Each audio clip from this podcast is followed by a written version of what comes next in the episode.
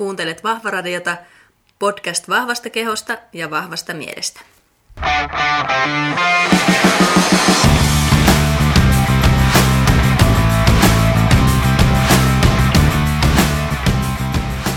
Moikka moi kaikille ja tervetuloa Vahvaradion 25.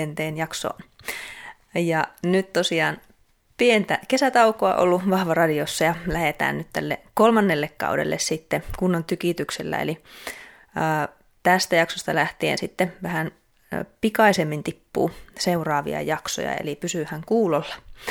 Ja tässä pätkässä tänään puhutaan sitten työelämän flowsta ja siinä on meillä huippuasiantuntija puhuvassa semmoisesta sujuvasta uudenlaista työelämästä ja uudesta kirjastaan. Tämä oli tosi mukava jakso nauhoittaa ja toivottavasti sinäkin saat tästä jotakin vinkkejä nyt sitten alkavaan syksyyn. Ja peruslepinät päälle, eli muista tilata podcastia ja käydä sillä viidellä tähdellä tai jollakin muulla, muulla tuota indikaatiolla arvostelemassa siellä omassa podcast-soittimessa, niin saadaan Vahva Radion sanomaa aina sitten isommalle ihmisjoukolle jaettua. Kiitokset siitä jo etukäteen ja sitten ei kun mennään kuuntelemaan jakso. Moikka kaikille ja tervetuloa Vahva Radioon. Tällä kertaa puhutaan Flowsta ja meillä on nyt Flow, Flow-tilan asiantuntija ja tietokirjailija Jussi Venäläinen täällä vieraana. Moro Jussi. Tervehdys. Ää, kerro Jussi ensin itsestäsi ja sitten minä kerron vaikka, että mistä me tunnetaan sun kanssa muutenkin kuin nyt tämän podcastin ää, tiimoilta. Mutta mitä oot, mikä olet, mikä olet, kuka olet ja mitä teet työksessä? nykyään Floatilan asiantuntija ja on tuommoisessa firmassa tai semmoista firmaa pyöritän kuin Flow Akatemia ja autetaan firmoja, tietotyöläisiä, yrittäjiä pääsemään Floatilaan ja luomaan sille edellytyksiä, coachaillaan siinä puolessa. Se on niin kuin pääjobi tällä hetkellä. Ja kerro vähän sun koulutustaustaa, kun säkin oot niin laajalle laajalle tuota kouluttautunut, niin mitä kaikkea olet kerinyt tekemään? Koulutushommat on tuolta kauppatieteiden, kasvatustieteiden ja liikuntabiologian saralta. Ja sitten ehkä semmoinen side track tavallaan, mikä on johtanut tähän, on niin kuin oma opiskelu tuon tuottavuuden, itsensä kehittämisen ja hyvinvoinnin saralla, niin sitä on jatkunut semmoista kymmenen vuotta, että sanoisin, että mä olen ehkä sitä sitä koulua käynyt yhtä paljon kuin muitakin kouluja. Ehkä jopa enemmän. Kyllä. Ja mä en nyt muista, missä me on tavattu sunkaan ekaan kerran, mutta tietysti Joensuussa ollaan kauppatieteellisessä molemmat opiskeltu. Sinä olet mua muistaakseni aika paljon nuorempi, että me ei olla samaan aikaan oltu, oltu siinä, ja mutta me... jossain alumnihommissa sitten varmaan. Me itse asiassa ole tavattu kauppatiettää ainakaan, ah, en, en, muista, koska ei tunnettu, mutta me tavattiin itse molemmat hyvinvointijutuissa silloin, olisiko Jaskan luonnollisen liikkumisen niin. leirillä. Totta. Kun molemmat oli vähän päätynyt samalle polulle, että pompannut siltä uralta hyvinvoinnin pariin. Kyllä, ja tämä on niin jotenkin äh, hassua, että mulla on just tuossa oli vaikka Kira Tiivola, joka on kanssa ekonomia, ja tehnyt niin kuin samanlaisen uravaihdoksen tuossa joku aika sitten vieraana, että meitä on täällä monessa, monessa paikkaa samalla taustalla tai samantyyppisellä taustalla. Mutta nytten sä oot hirveän tuottelias ihminen ollut aina, mitä on sunkaan jutellut ja sulla on ollut monta rautaa tulessa ja oot perustanut siis useita yrityksiä ja sulla on vielä tälläkin hetkellä varmaan useita yrityksiä tämän Flow Akatemian mm, lisäksi, mutta ehkä se voi liittyäkin tietysti tähän sun kirjan kirjoittamiseenkin, mutta että miten sä päädyit kirjoittaa kirjan nyt tästä flow-tilasta ja liittyykö tämä sun tausta mitenkään tähän asiaan? No joo, jos nopeasti tuosta kelataan vähän taaksepäin, niin aina on tullut touhuttua aika paljon.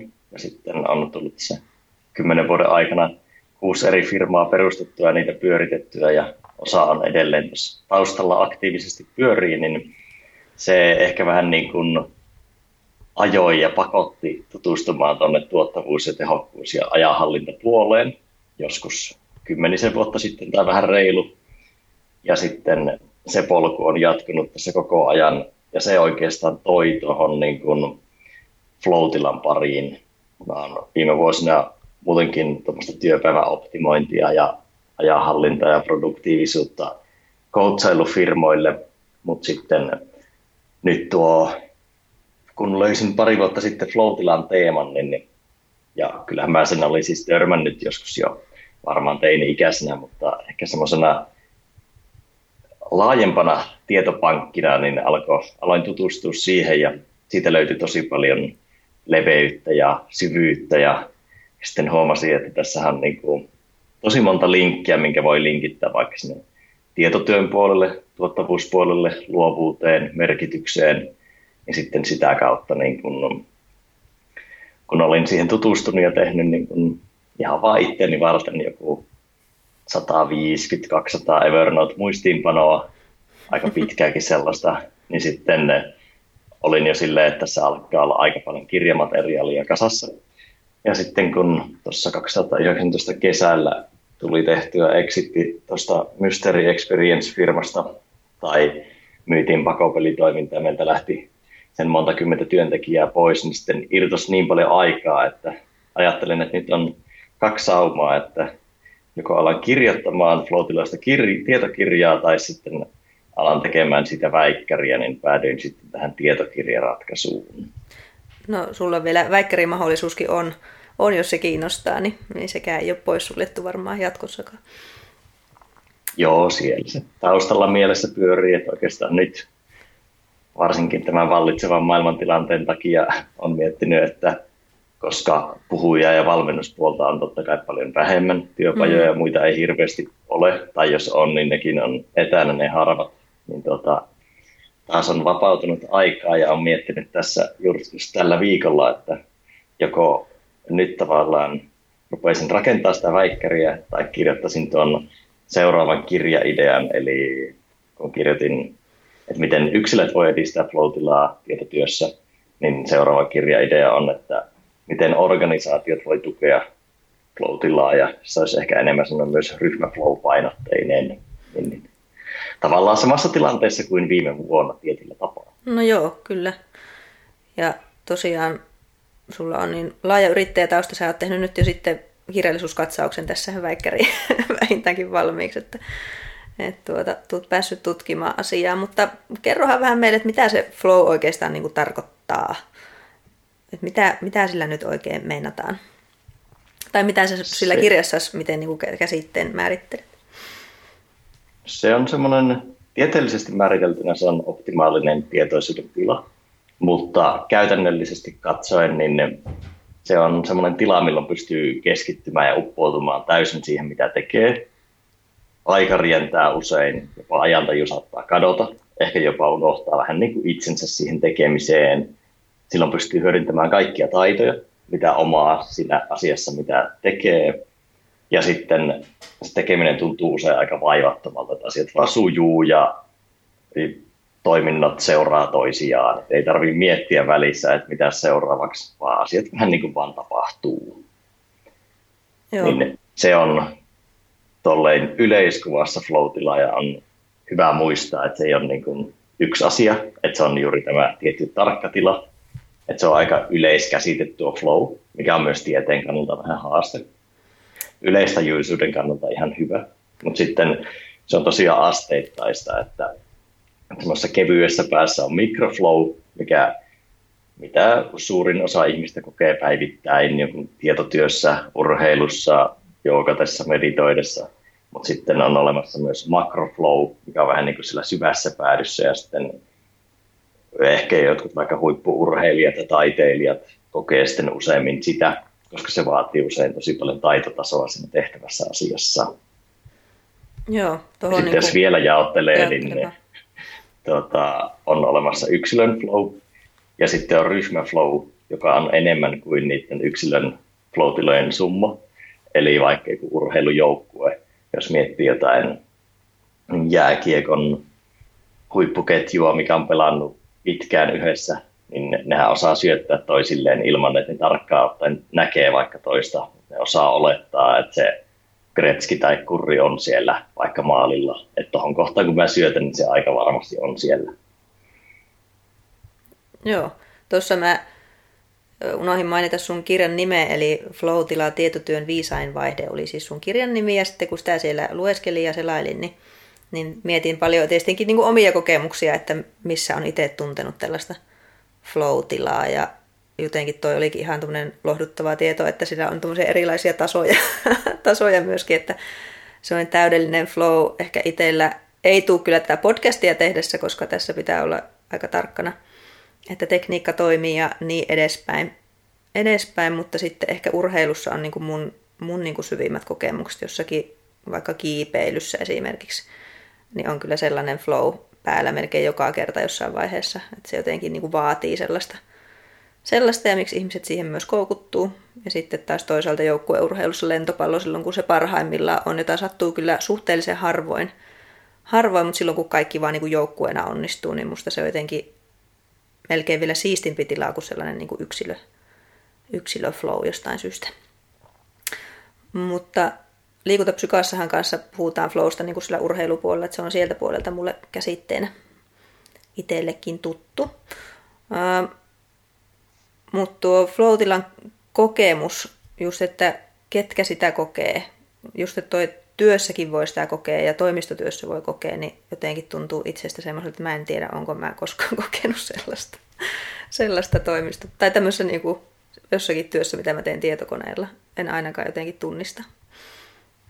Mutta onko jotakin, mitkä siihen vaikuttaa, vaikuttaa esimerkiksi vaikka luonteenpiirteissä tai muussa, että ketkä sitä flow pääsee sitten kokemaan jotenkin helpommin? Joo, siinä on pientä yksilöllistä eroa johtuen just luonteenpiirteistä ja mieltymyksistä ja voisin olla periaatteessa vaikka kulttuurisiakin rajoitteita, että jos niin vaikka uskonto kieltää jokin asian, niin no periaatteessa se voi myös tehdä sitä kielletyn hedelmän, mikä tekee sitä kiinnostavampaa, mm. mutta tuommoisia taustajuttuja on, ja sitten on myös fysiologisia eroja, että useinhan, jos sä oot vaikka luontaisesti jossain hyvä, niin se tarkoittaa, että sä tykkäät tehdä sitä, ja kun sä tykkäät tehdä sitä, niin sinun taitotaso kasvaa, ja kun taitotaso kasvaa, niin sinun on helpompi päästä flowhun siinä asiassa, kun se tekeminen ei katkee koko ajan. Et jos sä heität vaikka ummikon baaritiskin taakse, niin sinähän joutuu koko ajan miettimään sitä kassakonetta. Ja no mikä se drinkin resepti oli, mutta sitten katsot semmoista huippubaarimikkoa, niin sehän pystyy jonglööräämään pulloilla samalla, kun se tekee kaikki asiat lennossa, niin se tekeminen ei katkea, kun on taitotasoa. Mutta tuossa niin kun, noita voi kategorisoida neljään semmoiseen osa-alueeseen, että ihmiset on suuntautuneita kokemaan ajattelun parissa, ääripäisyyden, rauhallisuuden tai yhteisöllisyyden parissa flowta. Ja nämä ei ole mitään persoonallisuustyyppejä, mitä nykyään monesti tykätään tehdä näitä lokerointeja, niin. Mutta tota, suuntautuneisuuksia, että jotkut, esimerkiksi ajattelu tarkoittaa tässä kontekstissa ei vaan tietotyötä, vaan esimerkiksi kirjoittamista, maalaamista, kaikki mikä vaatii keskittymistä tai vaikka tatuointien tekeminen voisi olla semmoinen. Ja sitten se ääripäisyys on extreme, urheilu, moottoriurheilu, kamppailu, sitten rauha on meditaatio, luonto, jooga ja yhteisöllisyys on sitten kaikki juhlat ja esimerkiksi ne ihmiset töissä, ketkä haluaa nimenomaan aina lähteä seminaareihin ja tapahtumiin, niin ne voisi olla siellä yhteisöllisyyden puolella, mutta nämä ei mitenkään toisiaan poissulkevia Joo. nämä jaottelut. Ja suurin, tai melkein puolet ihmisistä on eniten suuntautuneita ajattelun parissa, joka taas puoltaa sitä, että tietotyö on maailman yleisin flow-lähde tällä hetkellä. Vaikka se ei silleen, ehkä siihen ei assosioidu semmoista vaikka voimakasta kehollista tunnetta, kuten jos sä käyt juoksemassa, niin siinä on niin paljon asioita tapahtuu, vaikka jos sä juokset kovaa, niin siinä on kaikki se ulkoilma ja se juoksun tuntemus ja muu ja fyysinen tuntemus. Mutta sitten kyllähän tietotyössäkin tapahtuu usein niitä, että alkaa vaikka tutkimaan jotain asiaa tai kirjoittamaan mailia, niin huomaa, että onkin tehnyt sitä kohta tunnin tai niin. johonkin asiaan tullut perehdyttyä, niin se on, silloin on päässyt flowhun. Sitä ei ehkä silleen osaa niin helposti erotella flow No toi onkin ihan hyvä, tämä heti niin kuin paras mun mieltä siinä mielessä, että, että just joku vaikka, siis okei, okay, gradun tekeminen, niin siinähän on semmoinen flow. Flow on ollut ehkä, että se on sitten sellaista kirjoittamista, mihin pitää niinku oikeasti syventyä. Syventyä ja antaa sille aikaa, niin sehän on niin tosi nautinnollista sitten, kun se sujuu ja löytyy niitä kivoja tutkimuksia, mitä voi sisällyttää siihen ja niin edespäin. Että ehkä se on ollut sellaista niin kuin tietotyö, työflowta, ihan totta. Mutta on tosi mielenkiintoista, että ihmisillä on niin erilaisia suuntautumisia siihen, että missä sitä flowta voi, voi kokea. Että en ole to, tuolta kantilta sitä kyllä itse ajatellut aikaisemmin. No, sä kuvailitkin tuossa jo vähän sitä, että miltä se flow voi tuntua. Että ehkä on itse liittänyt se aina just keholliseen niin kuin tuntemukseen, mutta se ei välttämättä ole pelkästään sitä. Joo, siinä on tota, mm, no itselleni se on, mä kuvailen tai mielen sitä semmoiseksi, että tuntuu niin kuin olisi kuplassa.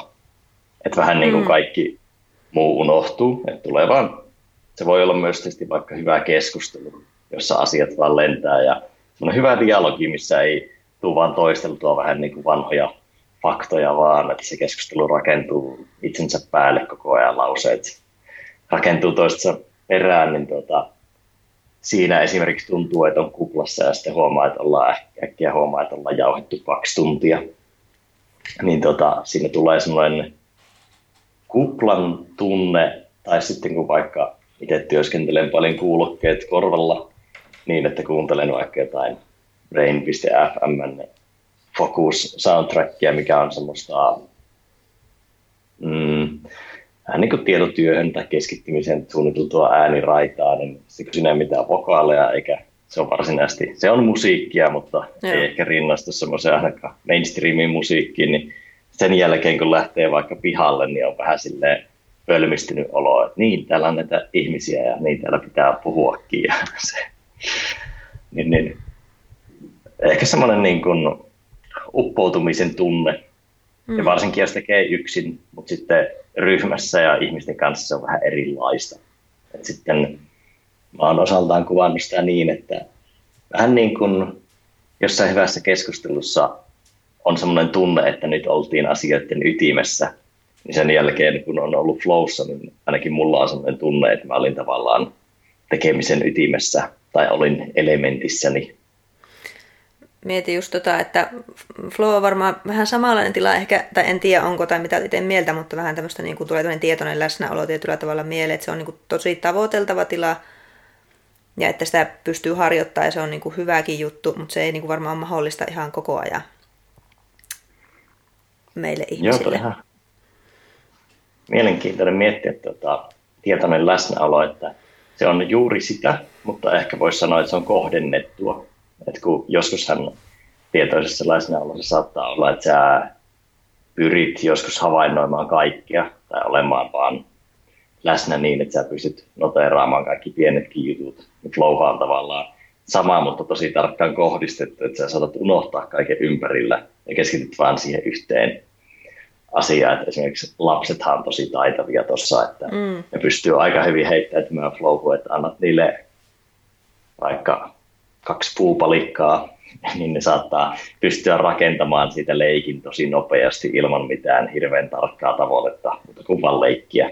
Niin joo, tietyssä mielessä läsnäoloa, mutta ehkä semmoista keskittynyttä läsnäoloa. Joo.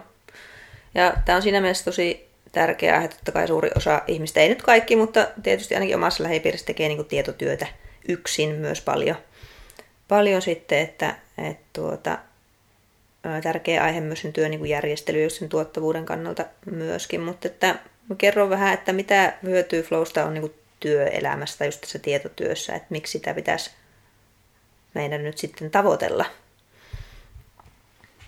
Siitä on montakin, montakin etua ja oon tota, yksi tuttava joskus kysyy muutama viikko sitten, että miten tota, hän niin kuin ostaa tämän flow-ajatuksen. miten hänen pitäisi tota, esimiehelleen se perustella, niin sitten vähän puoliksi vitsillä sanoin, mutta tässä on totuuden perään, niin heitin, että jos menet sille esimiehelle ja kerrot, että sulla olisi semmoinen työkalu, joka auttaa sinua saamaan enemmän aikaan, olemaan luovempi, saamaan läpimurtoideoita enemmän, oppimaan nopeammin, olemaan sitoutuneempi ja motivoituneempi töissä – stressaamaan vähemmän ja ylipäätään olemaan elämässä onnellisempi ja kaikista näistä on tutkimusta, niin olisiko mitenkään mahdollista, että mä saisin ottaa tämmöisen käyttöön. Ai niin, ja se on vielä ilmanen. Mm. Niin tota, olisiko mitenkään mahdollista? Niin, en tiedä, toteuttiko tämä tuttavaa sitä kysymystä. Olisi hauska kuulla, miten esimies reagoi. Tosiaan tuottavuutta parantaa, että pystyy keskittymään ja syventymään ja saamaan aikaan enemmän, koska pystyy käytännössä to, se on vähän niin kuin flow on huippusuorituskyvyn tila. Ja itse nyt muistan itse sinun aiemman kysymyksen, mihinkään en loppupeleissä vastannut, koska Ei, sorry, täällä lähdin sinne, lähdin sinne läsnäolokulmalle. Joo. Niin joo, ei voi olla flowssa koko aikaa. Että se on huippusuorituskyvyn tila, joka vaatii kuitenkin sitten myös palautumista. Ja tietotyöläistä on keskimäärin 5 prosenttia työajasta flowssa. Mm. Ja jos sitä saataisiin nostettua vaikka parinkymmenen prosenttiin, niin se saattaisi tuon McKinsey Global Institute Researchin mukaan jopa tuplata työn tuottavuuden. Mutta sitten luovuuden saralla flow on, jos avaa vähän niin päin, että flow on periaatteessa pakenee ja taistele tilan tietyllä tapaa vastakohta. Joo. Niin, että kun pakenee taistele tilassahan se on stressitila, jossa tulee mietittyä vain yhtä ratkaisua, niin flow on myös stressitila, mutta silloin se on, se on vielä positiivisen stressin puolella. Ja sulla on kaikki vaihtoehdot avoinna ja sä et mieti liikaa, vaan pystyt vähän niin, kuin, niin sanotusti alitajunta tai tiedostamaton ajattelu ehkä ohjaa enemmän sitä tekemistä, että siinä on mahdollisimman vähän tietoista ajattelua, niin se auttaa luovuutta, että pystyy sama ideoita ja mahdollistaa semmoisia ahaa- ja heureikka-hetkiä. Ja sitten tuolla niin kuin yritän tiivistää nämä, ettei lähde ihan lapasesti tämä pitkä selitys. Niin, Selitä vaan. Tota, oppimisen saralla, kun flow auttaa tavallaan neurobiologisesti, voidaan määrittää sitä, että auttaa ottamaan enemmän informaatiota sisään, käsittelemään sitä nopeammin ja sitten käyttämään laajempaa niin tietokantaa tai muodostamaan enemmän kaukaisia yhteyksiä aivoissa. Nuo kaikki edistää oppimista.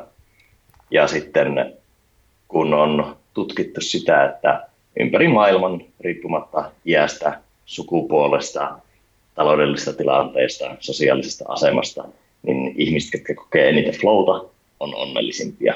Ja tämä mm. pätee universaalisti. Niin tuossa on jo aika paljon perusteluja, että miksi, miksi olisi niin kannattavaa tai järkeenkäypä tila toimia, jos no. siihen vaan on, on mahdollista päästä. Sä möit kyllä mullekin jo, jo tämän, tuolla puheella. Ja toi kuulostaa itse asiassa voisi olla täysin identtinen mainospuhe, kun mä käyn itse pitämässä luentoa vaikka paremmasta palautumisesta ja unesta. Niin toihan on ihan niin kuin samat asiat mä käyn siinäkin läpi, että miksi kannattaa nukkua ja panostaa vaikka nukkumiseen, niin on just oppiminen ja tiedon yhdistely ja, ja muu tämmöinen, mikä siinä sitten paranee. Niin ehkä siinä tämmöinen äh, aasinsilta nyt tähän seuraavaankin aiheeseen siinä mielessä, että mitä niin kuin flown toteutumisen edellytyksiä sun mielestä on, eli mistä asioista niin kuin ihan kehollisestikin ja mielenkin kannalta pitäisi huolehtia, että se flow on, niin kuin sen semmoiset syntymisedellytykset olisi ää, isommat. Mä voin alkuun heittää ainakin nuo varsinaiset, niin kuin, mitä on ihan psykologiassakin määritelty, eli on haasteen ja osaamisen suhde. Mm. Että ei ole, jos on liian kova haaste suhteessa taitotasoon, niin se ahdistaa. Jos on liian pieni haaste, niin se tylsistyttää, eikä silloin yleensä niin sanotusti flow ei tarvita mihinkään, koska miksi aivot käyttää hyppysuorituskyvyn tilaa, jos ei ole haastetta. Aivan. Sitten on kirkas tavoite, että on selkeä suunta sillä tekemisellä, mihin mennään, jotta sitä ei joudu epäröimään. Sitten on välitön palaute, että pystyy hienosäätämään, mitä enemmän sulla on palautetta, sitä helpompi hienosäätää toimintaa. Ja se palaute siis voi olla vaikka tietotyössä sitä, että asioita ilmestyy ruudulle tai sä ruksitat to Sen ei tarvitse olla aina sanallista palautetta Joo. muilta ihmisiltä. Ja ton takia vaikka videopeleissä ja urheilussa on se palaute on niin paljon helpompaa kuin tietotyössä, kun usein jos sä teet vaikka, suunnittelet vaikka graafisesti logoja, niin sä et aina voi tietää, onko se muiden mielestä hyvä, mutta sä vaikka alppilaskijana tiedät, että oliko tämä käännös hyvä vai ei aika selkeästi.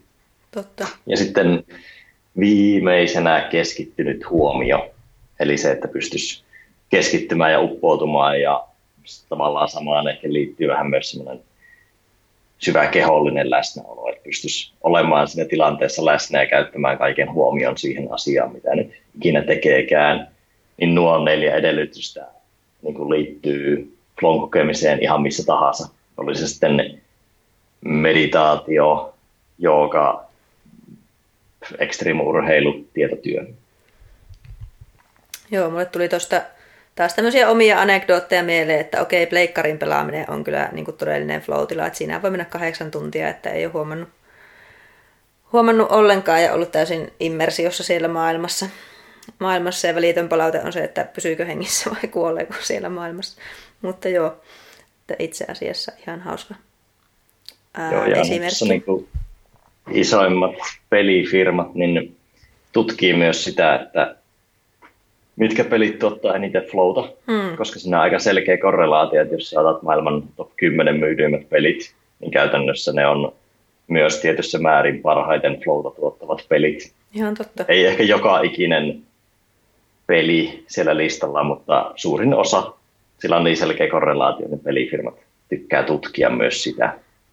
No ihan varmasti joo en ole tullut sitäkään ajatelleeksi aikaisemmin. Tuleeko sinulle mieleen niin jotakin fysiologisia edellytyksiä tai kehollisia edellytyksiä, mitä sitten voi olla vielä flow pääsemiselle? Mulle tulee tietysti itselle mieleen just uni ja joku ravitsemustila ja tämmöiset asiat, että missä tilassa myös niin kuin sä olet fyysisesti.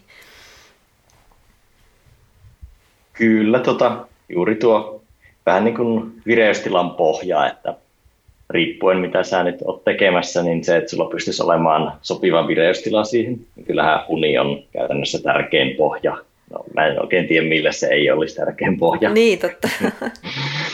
niin, niin, se, että on sopiva vireystila siihen tekemiseen, niin sehän muodostuu tavallaan niin kuin, ei vain siinä hetkessä, vaan yleisemmin elämässä, kun miettii palautumista, liikunta, ravinto, uni, kaikkiin noihin liittyy aika paljon se, että pystyt sä olemaan siinä vireystilassa myös pidempään kuin sen yhden hetken. Ja riittääkö sulla vaikka keskittyminen, jos se asia, mitä sä haluat tehdä, vie vaikka monta tuntia, niin pystyt sä keskittymään hyvin. Kyllähän se vaatii tietyn tasoista esimerkiksi pohjakuntoa, mm. voisi ajatella joissain asioissa. Niin, niin. Ja sitten, no siinä on tuossa aika paljon edellytyksiä, että jos sitä rupeaa työn kannalta purkamaan, mutta tuo, tuo en tiedä, haluatko kysyä sitä myöhemmin. Mennään, mennään myöhemmin siihen vielä, Pur, vielä uudestaan. Purkki, jonka avaa, niin siinä on niin. paljon, paljon sisällä. Sieltä tuota Pandoran boksi avautuu nyt tässä, mutta just toi, että mietit, että tätä untakinhan voisi itsekin jatkossa myydä niin kuin vielä tällä flow, flow-tilallakin, että mä en ole sitä käsitettä omissa luennoissa käyttänyt niin ihan tällä tavalla, mutta, mutta se voisi olla myös ihan hauska tai hyvää lisää, tosi hyvää lisää tuohon niin kuin tietotyöläisen puolelle vielä sitten, että miten sillä hyvällä nukkumisella niin kuin parantaa näitä mahdollisuuksia päästä sitten semmoiseen flow-tilaankin vielä ja keskittymiseen tietysti siitä nyt jo puhutaankin, mutta, mutta tämäkin vielä. Mutta onko jotain, no tuon, sano vaan. Tuosta itse vähän jatkoajatuksena, niin se on itse mielenkiintoista, että miksi hyvinvointipuolella niin työntekijöiden esimerkiksi liikkumista tuetaan ja sitten mm. tuetaan myös vaikka kulttuurin kuluttamista. Ja mitenkään näitä vähättelemättä, niin jos on tavallaan aika lailla kiistatonta, että uni on hyvinvoinnin ja työn tuottavuuden, eli periaatteessa yksilön ja organisaation kannalta tärkein yksittäinen elementti, niin miksi työntekijöille ei makseta nukkumisesta? Joo, niinpä. Koska se on, mulla on siis itsellä niin, että minun yrityksissä tällä hetkellä täyspäiväisille työntekijöille maksetaan nukkumisesta, koska se on niin selkeä yhteys siihen, ei sitä paljon makseta, mutta sekin, että sinne on olemassa kannustin mm. nukkua just yli tavallaan kuuden tunnin jälkeen aletaan maksamaan, niin tuota, se jo, että se kannustin on olemassa riippumatta sitä summasta, niin on semmoinen asia, että se pistää ihmiset vähän panostamaan ja miettimään sitä. No onpas todella innovatiivista ja ainakin hyvin niin kuin, siis täysin ennen kuulumatonta. Totahan sun kannattaa jossakin paukuttaa, ellei te paukutakin, niin ihan julkisesti, että ihan huikea juttu. Koska tottahan se on, että se vaikuttaa sitten siihen liikuntamotivaatioon myöskin esimerkiksi unen määrä, että miten jaksat pitää itsestäsi huolta tai muuttaa tapoja tai muuta. Että sen puolesta se on niin kuin se kaiken peruspohja. Plus, että se on, niin kuin jos miettii jotakin meidän ihan valtiokin suosituksia, vaikka liikuntasuosituksia, nythän se on siellä uni ja palautuminen siellä pyramidin pohjalla myöskin siellä, että sitä niin kuin on sinnekin nostettu näkyvämmäksi vielä. vielä että se on kyllä ihan hu- huipputärkeä asia.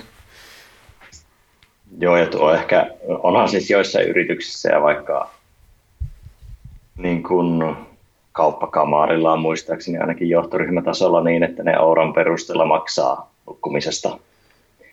Ja tota, tuoda duoda.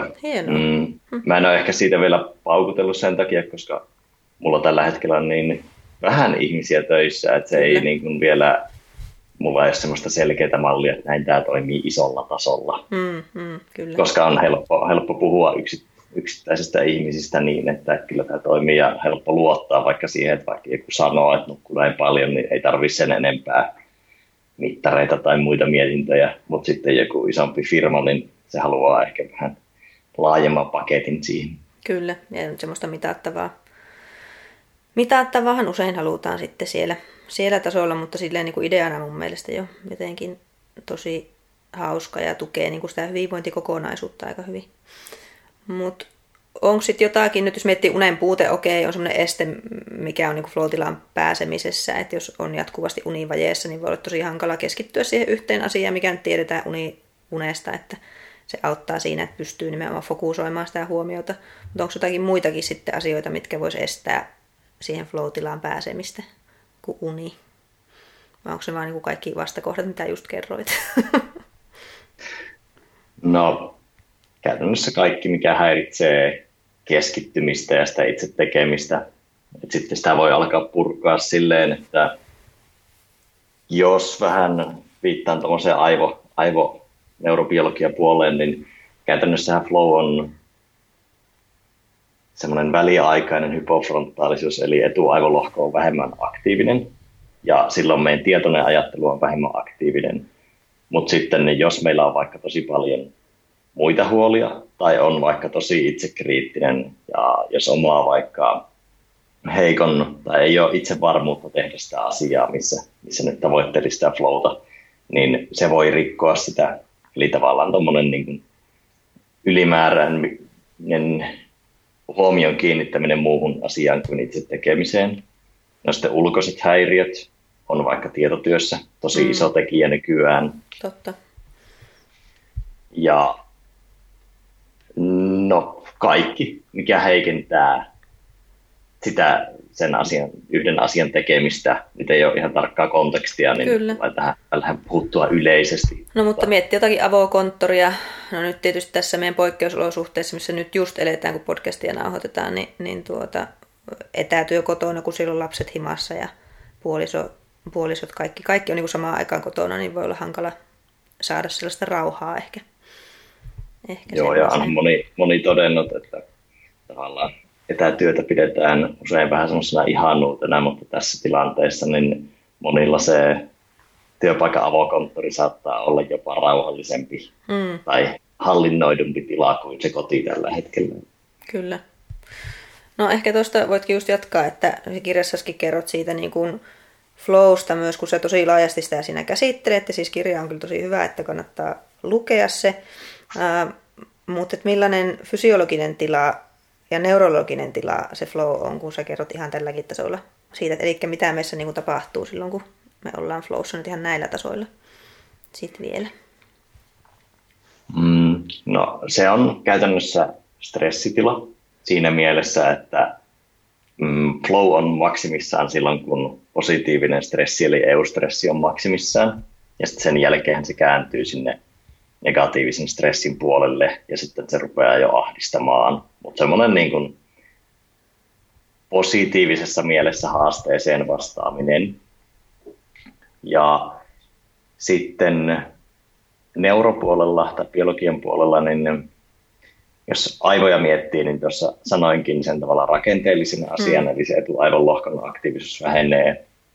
Ja sitten siitä tosi hyvä esimerkki on räppärit, että kun on testattu freestyle-räppäreitä, niin jos ne on laitettu laulamaan valmiita lyrikoita, niin se etuaivolohko on aktiivinen, tai vielä tarkemmin dorsolateraalinen etuaivolohko, mutta sitten kun ne on freestyle-räpännyt, eli käytännössä laulanut, mitä sylki suuhun tuo, koska Joo. se on niin nopeeta, niin silloin se dorsolateraalinen etuaivolohko ei olekaan ollut kovin aktiivinen, eli niitä on täytynyt olla tietyssä tapaa flowssa, jotta ne voi edes tehdä sitä.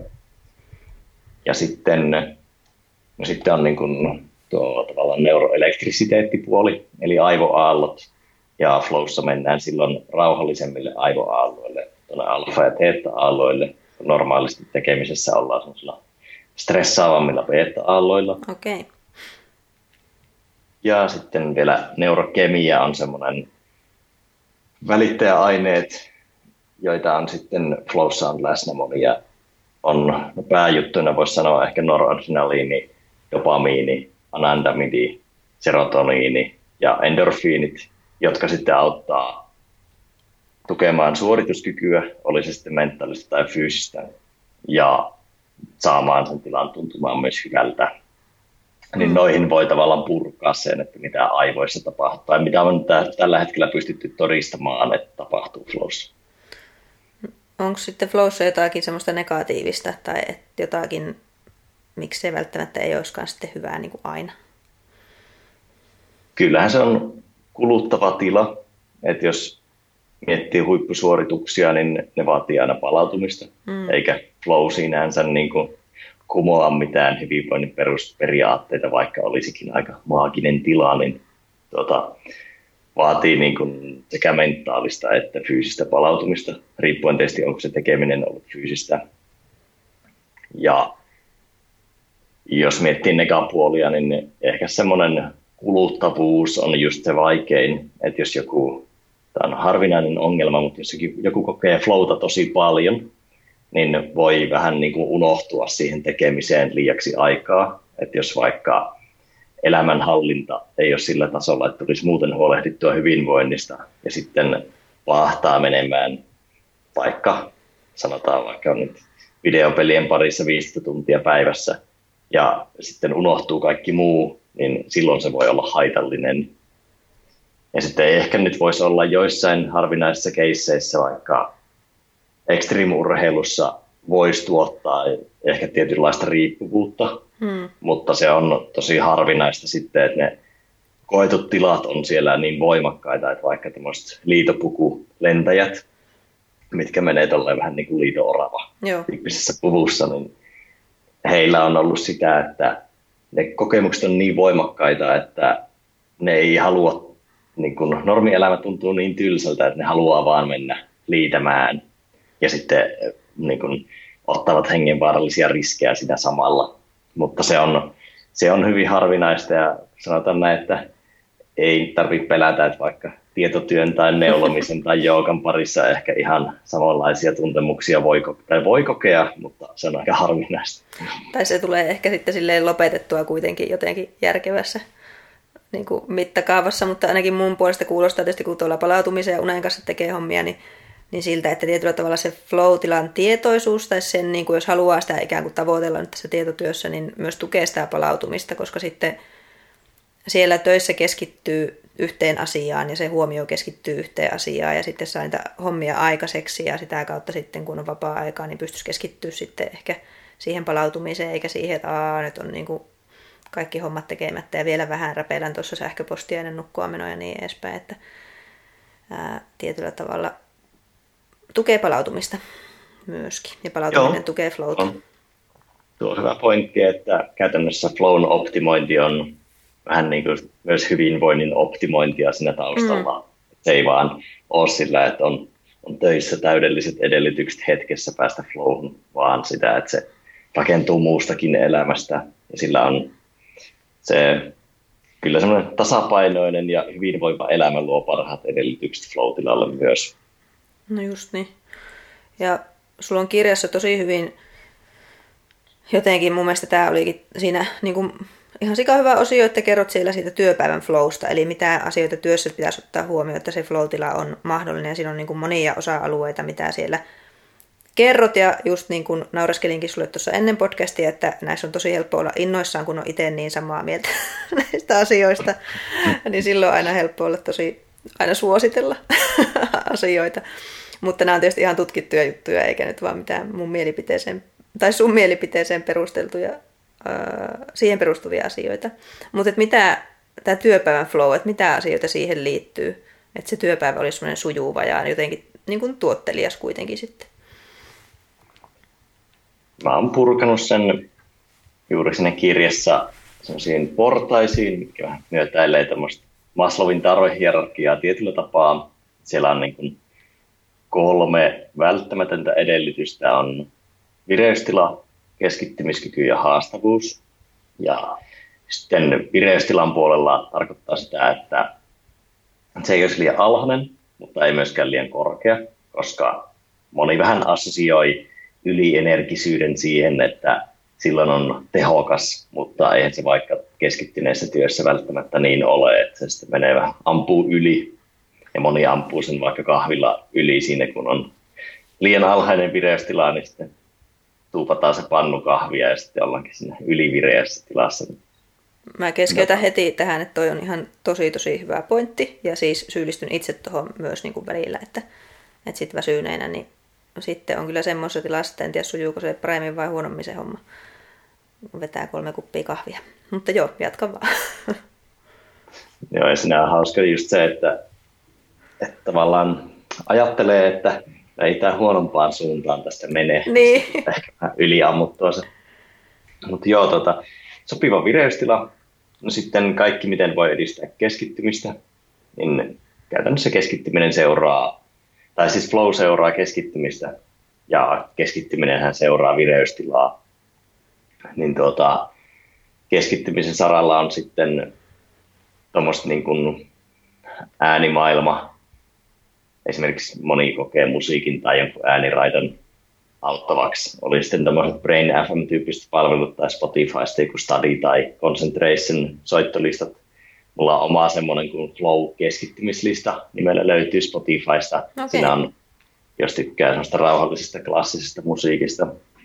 Ja, ja, ja no sitten se, että ei tulisi monitoheloitua ja tehtyä monta asiaa yhtä aikaa, niin se on tietysti haaste flown kannalta, että jos sä kiinnität huomiota moneen asiaan, kun olisi tarkoitus syventyä yhteen. Ja sitten nyt vähän palaan, kun toin tuon äänimaailman, niin vireystilan kannalta toki se, että pystyisi ylläpitämään sitä vireystilaa päivän aikana tauotuksella ja sitten myös asennoilla, valaistuksella, tuommoisella yleis niin kuin vireystilan ylläpidolla, koska aika helppoa, kun meidän mieli ja aivothan pystyy keskittymään aika pitkiäkin jaksoja, että vaikka joku, jos muuten on tavallaan hyvinvointikunnossa, niin puolitoista tuntia on itse aika optimaalinen meidän mielelle ja aivoille, mutta kehon kannaltahan meidän kannattaa liikkua paljon useammin tai mm. pitää edes jonkinlaisia mikrotaukoja. Niin mä itse päätynyt semmoiseen kompromissiin, että 45 minsaa töitä ja 5-10 minsaa taukoa plus sitten mitä tulee vaikka käytyä vessassa tai juotua tai ha- haettua vettä, niin semmoisia mikrotaukoja.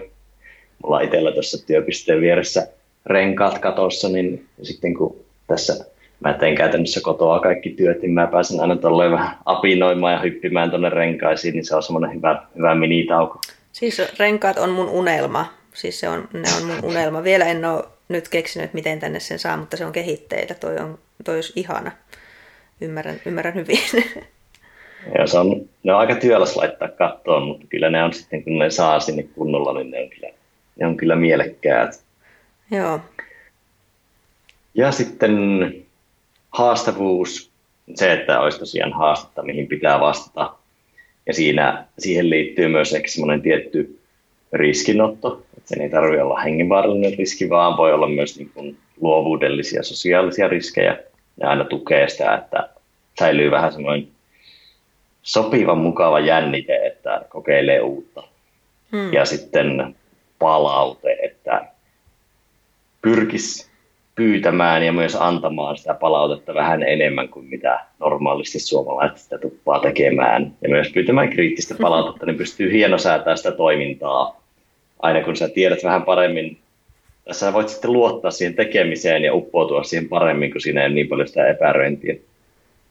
Niin tuossa olisi niin kuin pakettina nuo välttämättömät edellytykset. Joo.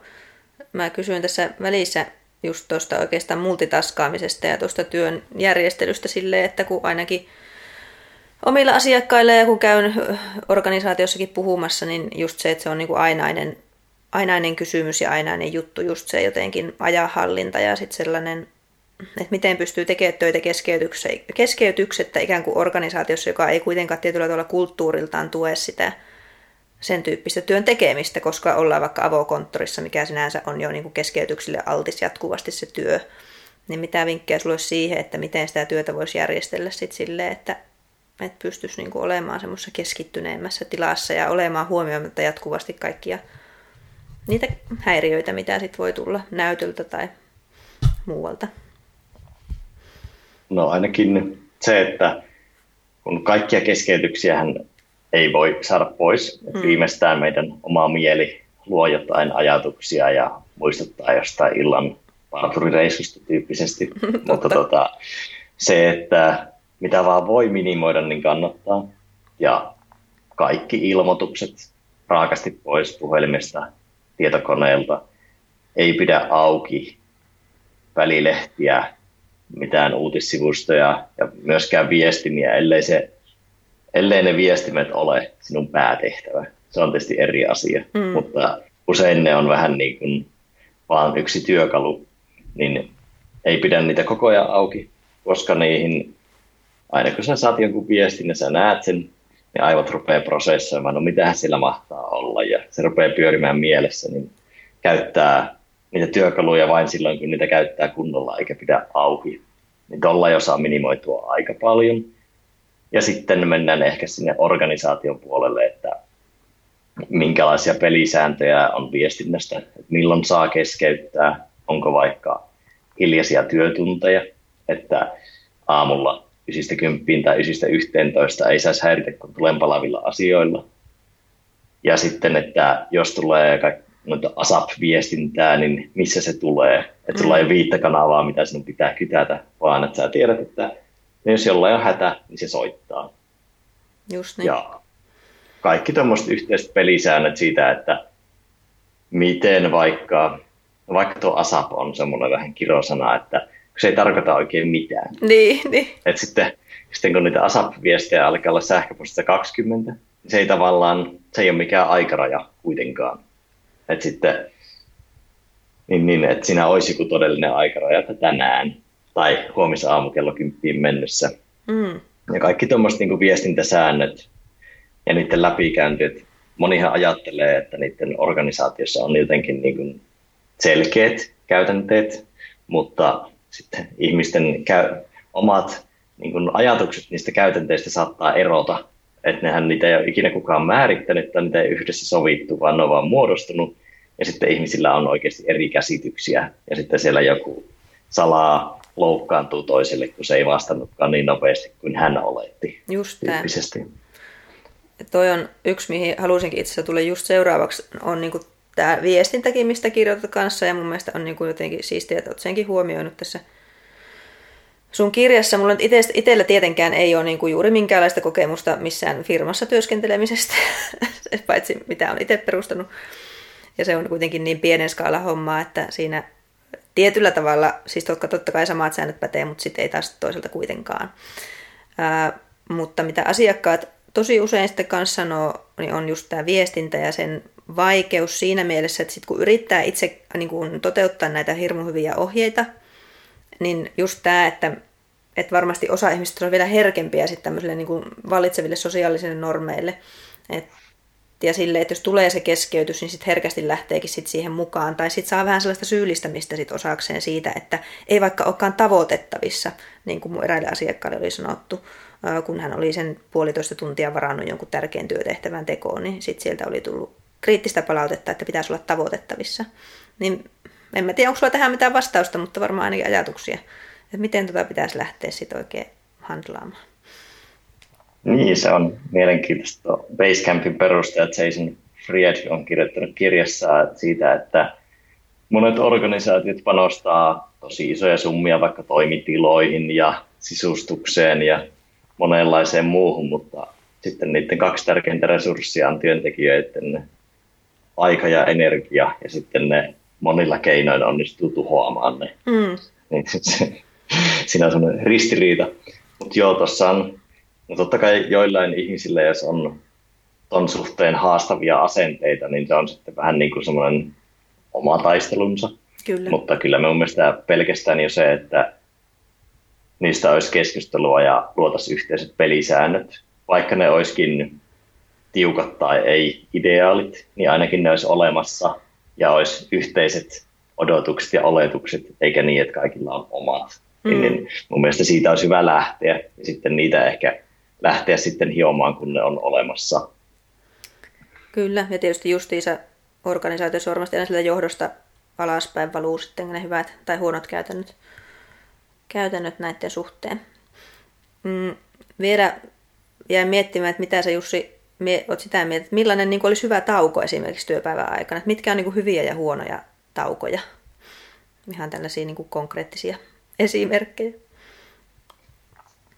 Aika monihan viettää ne taukonsa niin, että tuijottaa edelleen tietokoneen ruutua tai puhelimen ruutua mm. ja pelaa vaikka mobiilipelejä, selaa someja, selaa uutisia, niin se on aivoille kuitenkin tosi samanlaista kuormitusta kuin se itse työ joka on tosi koomista, että jos menisi vaikka metsätöihin, niin ei sille, kukaan nostele pöllejä sillä tauolla.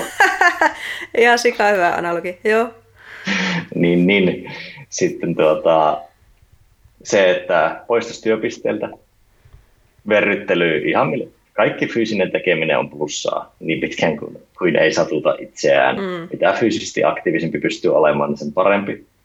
Ulkoilma on tosi kova sitten, sitten mennään vähän tilanteen mukaan, että jos on niin kuin väsynyt, niin varmaan se kahvihuone, sosiaalisuus, ulkoilma on hyvä.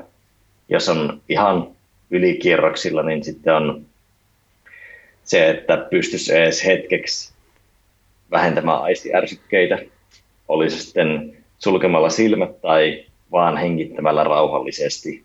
Et silläkin on aika iso impakti, että pystyisi hetken edes rauhoittumaan, että sen ei tarvi olla mikään 20 minuutin meditaatioharjoitus, vaan se voi olla ihan vaan rauhallisesti hengittäminen, että jos ei kehtaa silmiä pistää kiinni, niin kukaan ei huomaa, miten sinä hengität. Mm, kyllä, tota mäkin aina sanon. Sillä voi pitää sellaisia mikrotaukoja, mutta joo tuo, että fyysistä aktiivisuutta ja sitten vähän, sitten vähän mennään tilanteen mukaan, että miten, mitä niin sanotusti aivot ja mieli tarvitsee, että ne vois pärjätä sen seuraavan työjakson tauon jälkeen. Mm. Hyviä, tosi hyviä pointteja ja ehkä sitten mulle jäi vielä tuosta, mietin just tämän työpäivän järjestelyä ja tämmöisiä, tämmöisiä puhuttu kirjassa niistä tavoitteiden asettamisesta ja siitä, että vähän tässäkin jo puhuttiin, niin pitäisikö sun mielestä työlle asettaa niin kuin tavoitteita joka päivä niin omalle työlle, että mitä, mitä tänään niin kuin oikein tarvitsisi tehdä?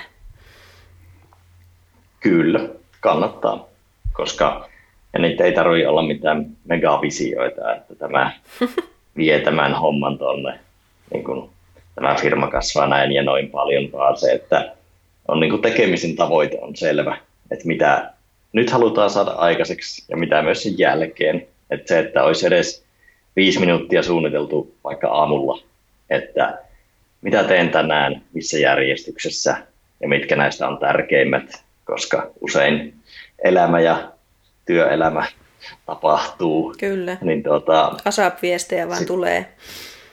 Niin, sitten jossain vaiheessa yleensä tulee vähän semmoinen reaktiivinen tila, missä sitten tulee vaikka työ, työllistä muodostuu niistä sähköpostien sisällöistä, mutta se, että pystyisi pitämään aamulla semmoista proaktiivista aikaa ja se, että olisi jonkinlainen suunnitelma tai tavoitteet työpäivälle. Monihan vähän ehkä jopa vierastaa sanaa tavoitteet, mm. mutta olisi niin kuin jonkinlainen kuva siitä tai suunta siitä, että mitä haluaa saada aikaan. Ja sitten pyrkisi rytmittämään sen päivän niin, että vaikka se vaikein tai luovin asia olisi esimerkiksi aamulla, jos se on sinun parasta työaikaa. Kyllä kannattaa olla tavoitteet. Ja mä heti vielä tähänkin nyt, mistä ei ollut mitään käsikirjoitusta meillä, eikä, eikä tota, enkä muista sanoitko kirjassakaan siitä, mutta nyt on tietysti tästä eri työtuntikokeilustakin ollut paljon niin kuin mediassa, että olisiko se kuuden tunnin työpäivä vai nelipäiväinen työviikko kuitenkin meille ihmisille sitten niin kuin parempi tämän just tämän niin kuin tietyllä tavalla sen tuottavuuden kannalta, että tekee laadukasta työtä sitten tietyn ajan ja sitten kerkii palautua, niin onko sulla tähän jotain valistunutta mielipidettä itselle? Mulla ei tuohon itse asiassa ole tarkkaa mielipidettä sen takia, että työt vaihtelee niin paljon. Mm. Ja sitten on tietysti, siinä on monta aspektia, että jos arvioi suoraan vaan sitä kognitiivista kykyä tehdä, niin kyllähän se, se on kumminkin rajallinen ja siihen tavallaan se kuuden tunnin työpäivä on ideaali. Mutta sitten jos lasketaan kaikki sosiaaliset vaikutukset ja muut, hmm. niin se on jo vähän kompleksisempi teema. Mutta kyllä mä itse liputan lyhyempää työviikkoa tai työpäivää niin, että se kumminkin se aika, mikä tehdään, niin tehdään tosi fiksusti ja tehokkaasti. Hmm. Ei, ei niskalimassa tai ei kiireen kulttuurilla, mutta keskittyen ja syventyen niin, että siinä on no, just semmoinen olennaiseen keskittyminen, koska kyllähän työelämässä iso osa tuottavuudesta menee hukkaan kuitenkin. Että suurin osa ihmistä saisi ne asiat aikaan lyhyemmässä ajassa ihan niin kuin vähentämättä tai niin kuin jopa pienemmällä kuormituksella kuin tällä hetkellä. Kyllä, mä luulen, että niin kuin isoja kulttuurimuutoksia tarvii varmaan tapahtua, että sitten siellä, just niin kuin puhuitkin tuossa aikaisemmin, että se yksittäinen ihminen ei vielä pysty, niin kuin, tai totta kai pystyy omiin työtapoihin vaikuttaa, en mä sitä tarkoita, mutta että se pitäisi olla niin kuin isommalla skaalalla myös, myös tapahtuu sitä muutosta, että mä oon siinä mielessä itse jotenkin on ollut hienoa, että näistä kuuden tunnin työpäivistä on edes puhuttu nyt, vaikka ne ei mitään semmoista realismia nyt vielä olekaan. Ja sitten on tuossa paljon kiinni työtehtävistä, että voi olla jotain työtehtäviä, mitkä ei ole niin kognitiivisesti kuormittavia, mutta ne vaan vaatii paljon aikaa. Mm. Moni saattaa olla vaikka jonkinlainen design-työ vaikka, tai koodaus saattaisi olla semmoista, että se, Aivan. niin siinä on paljon semmoista pientä hienosäätöä, mutta se ei ole niin kuormittavaa. Siinä se ei välttämättä, se työmäärän tiputus ei olisi hyvä asia. Mm, Et, ja ei myöskään sitä pit, isosta työmäärästä ei ole haittaa niin paljon kuin joissain muissa töissä, mitkä on pirstaleisempi. Just näin. Hyviä pointteja. Mä tässä nyt vielä viimeiseksi kyselen sulta, ruvetaan päättää podcastiin, mutta kerro semmoinen Jussin normaali työpäivä. Mitä siellä tapahtuu ja miten palaudut sitten työpäivästä? Miten rytmität sun päivää? Ja... No aamulla on ehkä vähän poikkeusolot olleet, mutta tota, niin, totta. Niin, aamulla heti kylmään suihkuun, sitten 20-30 minuuttia meditaatiota, puolen tunnin tai vähän alle kävely, pääosin luonnossa. Ja jos en ole käynyt kylmässä suihkussa, niin käyn siellä aamukävelyllä avannossa. Oi, oi, oi, oi. Mm. Ja sitten siitä sitten käytännössä työpäivän aloitukseen ehkä niin kuin joko kananmunia tai, tai hauska kun sanoin työpäivän aloitukseen ja kananmunista puhuin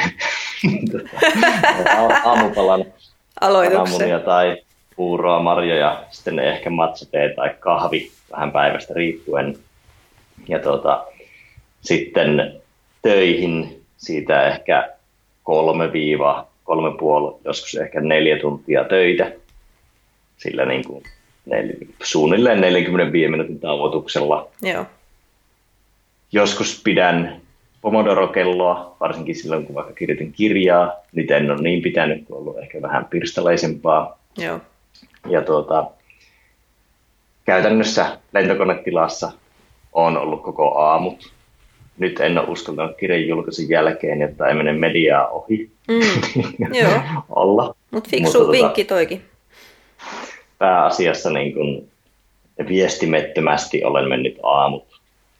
Ja sitten mulla on myöhäinen lounas sen jälkeen Jo, vähän kausittaisesti. Jollain kausina mä oon ottanut sille, että mä oon nukkunut päikkerit vaikka syksyllä, mutta nyt keväällä en.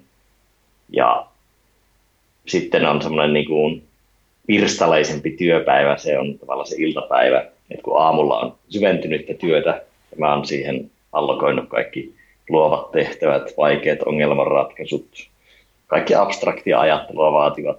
Ja sitten iltapäiviin enemmän semmoista niin kuin pinnalliset tehtävät ja kaikki sähköpostit, viestinnät, tapaamiset, rutiinitehtävät, Excelit, kirjanpidot, kaikkea, hmm. kaikkea tuommoista.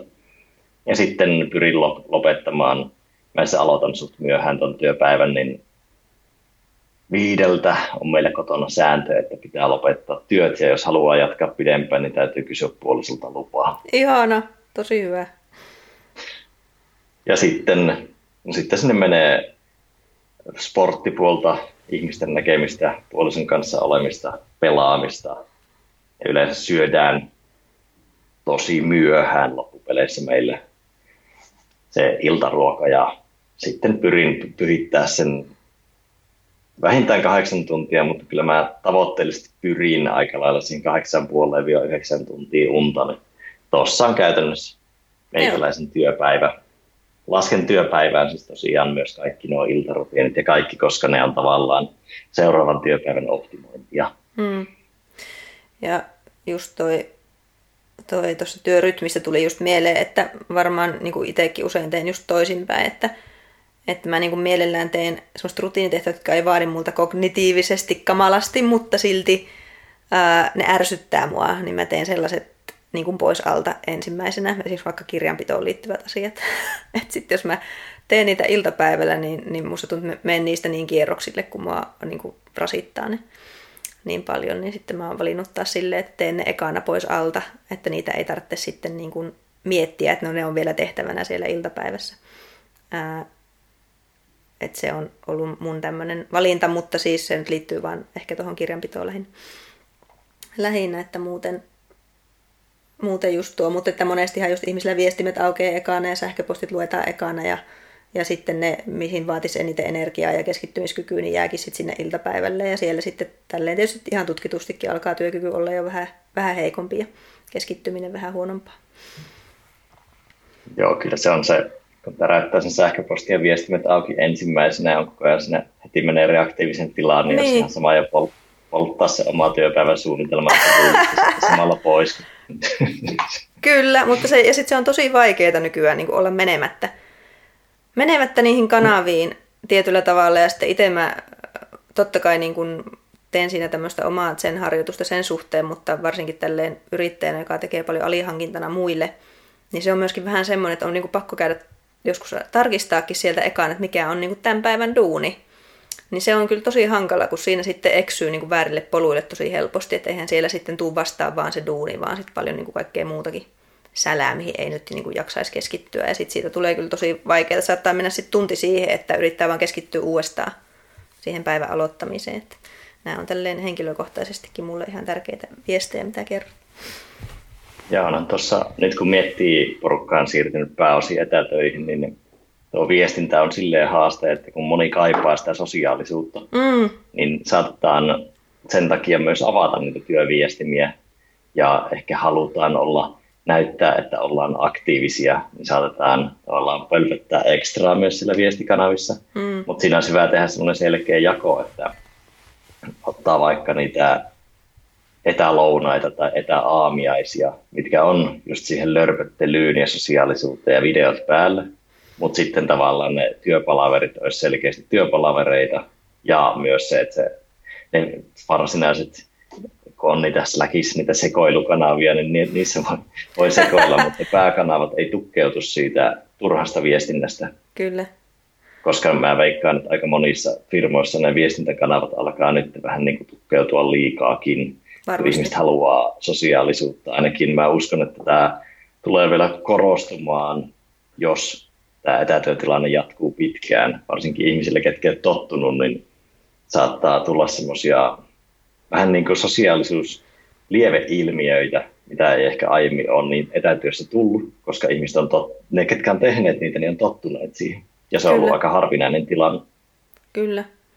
tosi mielenkiintoisia aikoja ja, ja hyviä pointteja nostit esille kyllä, että, että nyt niin kuin ei oikein, no kukaan tiedä mitä tässä tapahtuu. Mutta tuota, vitsi, oli tosi mukava jutella Jussi sulle. Kirja on tosi hyvä, lukekaa se läpi ja kerro vielä, mistä sut löytää, löytää ja tuota, missä sua kannattaa seurata. Parhaiten löytää flow-akatemia.fi. Sieltä löytyy paljon blogisisältöjä, videovinkkejä, podcasteja. Sitten jussivenalainen.fi löytyy enemmän minun, minusta infoa ja kyllä kaikissa kanavissa käytännössä Jussi Venäläinen nimellä löytää niitä. Ei montaa, montaa Suomessa ainakaan sosiaal, sosiaalisen median presenssillä ole, niin selkeästi löytää kaikista kanavista. Ja podcasteja löytyy, jos näitä tällaisia haluaa kuunnella, niin Jussi Venäläinen podcast ja sitten löytyy Flow Academia podcast, mitä nyt viikoittain pyöritetään, niin noilla pääsee aika hyvin liikenteeseen. Hyvä. Mutta hei, mahtavaa pistää vielä tuonne muistiin panoihin ne, että ihmiset pääsee sitten käsiksi sun muihinkin podcasteihin ja kirjaan varsinkin. Mutta kiitoksia Jussi sulle. Kiitos paljon tästä, oli mukava olla messissä. Hyvä, se on moikka.